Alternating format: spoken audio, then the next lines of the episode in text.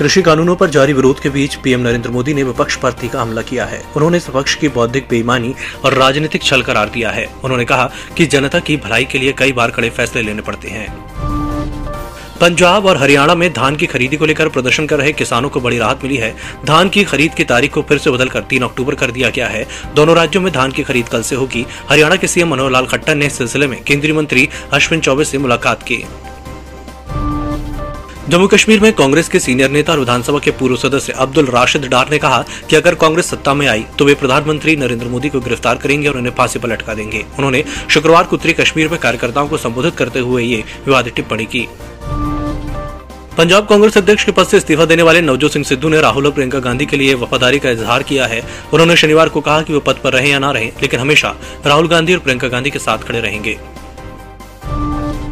Corona काल में पैदा हुई मुश्किलों का ज़िक्र करते हुए सीजीआई रमना ने कहा कि न्यायपालिका सहित कई संस्थानों के कोविड 19 ने मुश्किलें और चुनौतियाँ पैदा की हैं, लेकिन हमने इसी बीच जजों के खाली पदों के लिए सौ से ज़्यादा सिफारिशें की, जिसे सरकार ने तुरंत मान ली।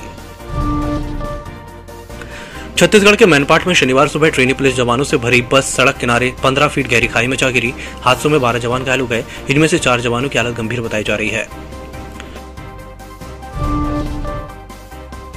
देश में कोरोना वैक्सीन की 90 करोड़ डोज लगाई जा चुकी है। स्वास्थ्य मंत्री मनसुख मांडवीय ने शनिवार को इसकी जानकारी दी। उन्होंने ट्वीट किया कि शास्त्री जी ने जय जवान, जय किसान का नारा दिया था। अटल जी ने इसमें जय विज्ञान जोड़ा था और अब प्रधानमंत्री नरेंद्र मोदी ने जय अनुसंधान का नारा दिया है। कोरोना वैक्सीन इसी अनुसंधान का परिणाम है। भारतीय यात्रियों पर ब्रिटेन में जारी कोरोना प्रतिबंध का भारत ने भी करारा जवाब दिया है। अब ब्रिटेन से आने वाले यात्रियों को भारत में 10 दिन आइसोलेट होना पड़ेगा। सरकार ने शुक्रवार को आदेश जारी किए हैं। इसके अलावा यूके के लोगों को आरटीपीसीआर टेस्ट भी कराना होगा।